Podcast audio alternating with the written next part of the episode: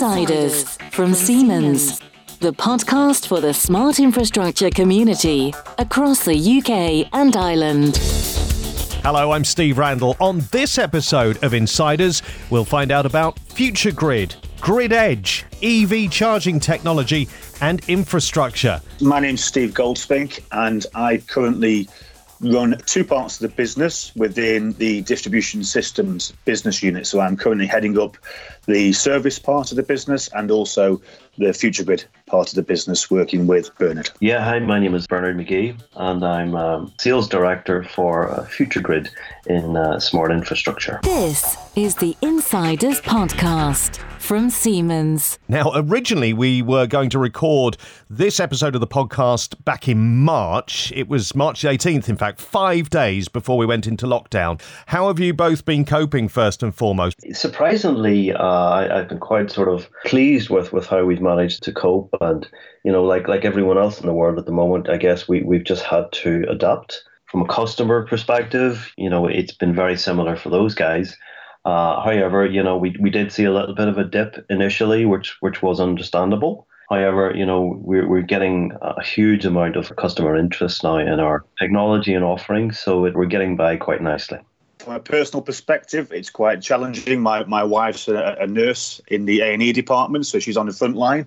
So managing workload and managing the homeschooling is a, a very interesting task.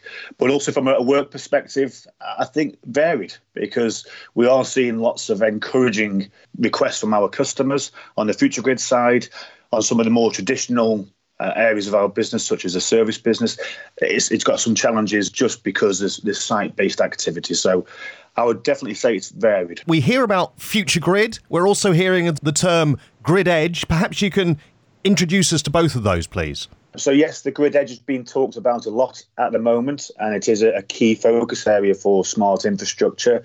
And it's essentially the interface between the traditional grid as we would know it. Many of us would know that within smart infrastructure, the interface between the grid and the end consumer or the final customer. And what the Grid Edge is pushing is innovation in both hardware and software. And that hardware can be know, solar panels, smart metering infrastructure, inverters, energy storage systems, and even down into the home where we've got smart appliances and smart thermostats, etc. And it just means that we can have a far more dynamic grid system, which really helps to integrate all these technologies, helps us to integrate renewable technologies, etc.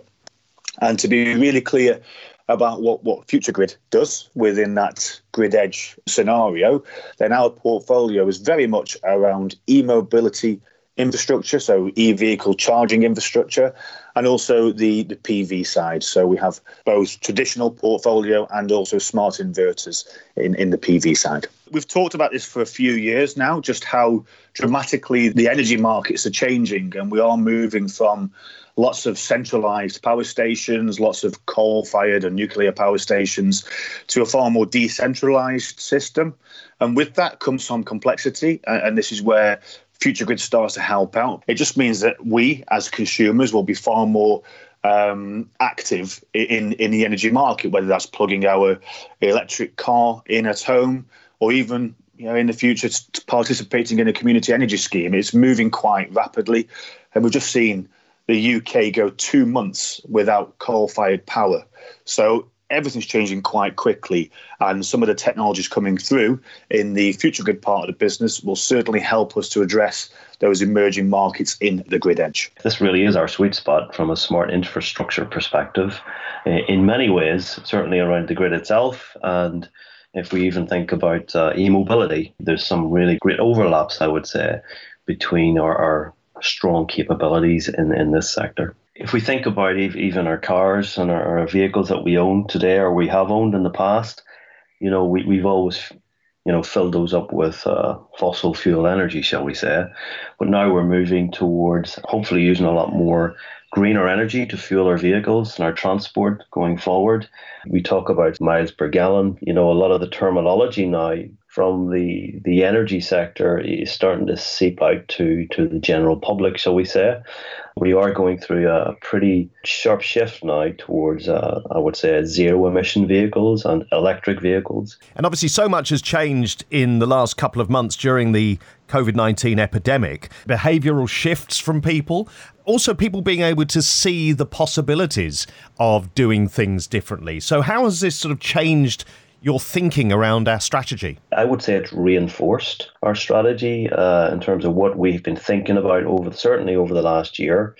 We've been very much driven towards uh, helping helping companies, helping ourselves with those those sort of net carbon targets, etc. You know, our focus has been around certainly the, the, the public sector, the bus industry, TFL, transport regulatory bodies like, like that, you know, Transport for West Midlands, uh, local councils, all, all, these type of customers, you know, we, we've certainly seen a real uptick in their their interest in, in those sort of low carbon technologies. I think COVID has had a massive impact, and, and for all the negativity around it, I think we can see some some real positivity and some real opportunities coming out of it.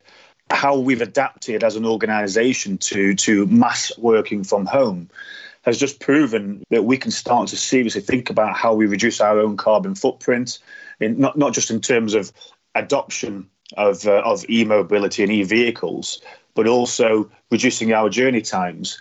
But also that means that lots of people are now working from home. Um, so we already talk about you know smart appliances and smart thermostats.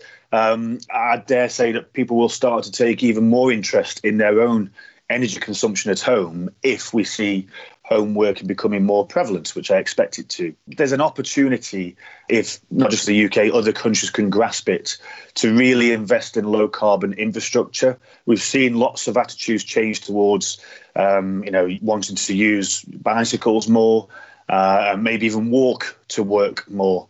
Along with that, there has to be quite a significant shift in investing in low carbon infrastructure going forwards, and that can only be um, supported by the portfolio of smart infrastructure and the Future Grids business.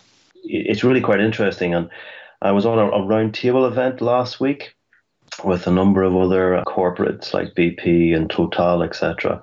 We had a really good discussion around mobility and how we think COVID, you know, what sort of an impact COVID will have on on the, the e-mobility industry. And, and certainly nobody knows at this point in time, you know, however, the, the consensus was that it will have an initial sort of impact on mass transport, you know, buses and trains and that, that kind of thing. People may be more comfortable driving their car at this point in time. But as we do come out of COVID, the, you know, the bus industry, for example, will still be there. However, there will be a drive towards zero emission buses and more and more electric buses you know, when we walk around our cities and the town, certainly I was out the other day on my bicycle and you know, the bus passed me and I got a got a mouthful of diesel fumes and I think that's just not acceptable going forward. We all watched with pride as Siemens and Ubitricity converted over 20 lampposts in London to charging points, the electric avenue. So do you see fixing the infrastructure problem in this area as a key enabler to mass adoption of EVs? Um, yeah, there's been a lot of discussion on, on this point, Steve, in, in terms of what should come first the, the vehicles or the charging infrastructure. It is a bit of both, really. You know, certainly over the last year, the government has has been investing heavily into funding and supporting the, the infrastructure side of things, the charging infrastructure. We definitely do do see we see a pickup. A lot of our councils they've announced climate emergencies. There, there is again that that sort of real, I would say, real momentum now going forward to to clean up our environment. I think there's also an element of, of supply and demand here. I did read a stat recently that during the, the, the COVID situation, normal combustion engine car sales have been significantly down, and actually more people have bought electric vehicles and they have combustion engine vehicles. So you, you certainly you can definitely see a shift in in attitudes towards um, you know greener greener mobility. Residential is obviously a, a, critical enabler for e-mobility. So the type of solution that Ubitricity can offer is really, really valuable. It, it's really important. It has to be an important part of the future grid strategy. But we, we have different ways of delivering our solutions into the market. And Ubitricity is a really good example where we're, we're, we're working in more of a partnership rather than relying on, on um, having that portfolio ourselves. And I guess, Bernard, if fleet management, for example, want to move towards electric vehicles, the people using those electric vehicles have got to be able to charge them at home, haven't they? Uh, absolutely, Steve. Yes, um, and it, it is an area where we we haven't been that active, I would say, over recent years. However, uh, this summer, certainly, Smart Infrastructure will be launching a new home charger product. I do see a lot of potential behind the meter going forward. Something like 80% of, of drivers will charge up at home. And, and how important are our metering team in Nottingham? So we work very closely with our metering team in Nottingham. We are always talking to them on a regular basis because they have an excellent route in to, to the energy retail market and also because of that into domestic users. So we continue to talk to them. We are looking at different different business models. Um, Bernard's already mentioned some of the hardware that we have coming through in our portfolio, and and our colleagues in uh, managed services could be a good route to market for that. We're also working with them on our. Um, you know our, our, car park solution as well. We're always looking to see if they can provide any uh, you know back office support to some of our business models. So yes, I, I would say that they are definitely a key part of how we develop our strategy going forwards. Excellent. And maybe we could talk a little bit about customer conversations to date. The sort of questions they're asking. Is it because they want to reduce CO2? Is it because they want to save money? Probably all of the above, Steve, if I'm honest with you. There is that drive towards, you know, decarbonisation. What, what's really interesting with the mobility side of things is that fleet side of things, and I will come back to the bus side of things again. You know, this is a very, very much a new sector for us. It's a new market for smart infrastructure. We haven't operated in this market before. So we've had to develop uh, new customer relationships in this in this sector and understand the sector ourselves firstly, and then understand how our, our technology and portfolio fits into this new sector.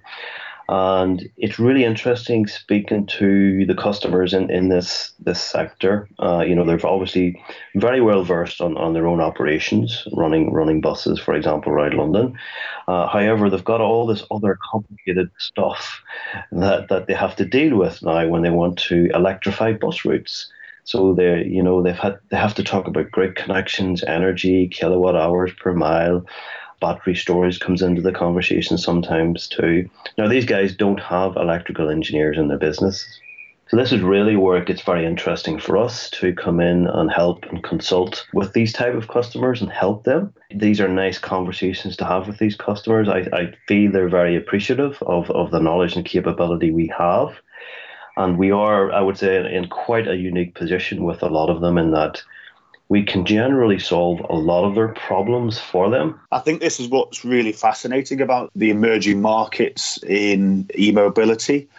Siemens globally, Siemens AG has this strategy which is about building up its service capability as well. So, in terms of the secure, leverage, expand strategy of smart infrastructure, we really want to leverage our installed base and try to build up services.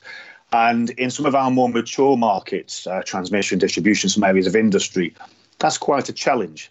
The difference we're having here, and the big difference, I think, in terms of customer conversations, is that our customers are coming to us and saying, We're not experts in electrical infrastructure, we're not experts in managing these assets, and therefore, could you do that for us?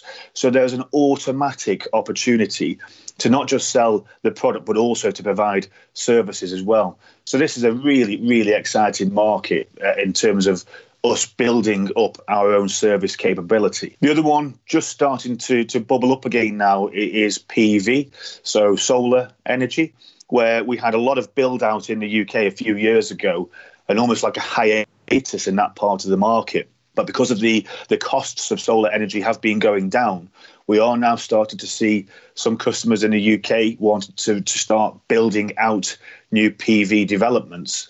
And this is going to be subsidy free as well. So that's just an indication just how far the PV market has come. And we mustn't ignore the fact that we have some really good portfolio around that area of the market as well. Exciting times ahead for sure. Steve, Bernard, thanks so much for joining me on this episode of Insiders. My name's Steve Randall. Thank you for listening. And just like electric buses, there'll be another one along shortly. Copyright Siemens. Siemens. Ingenuity for life.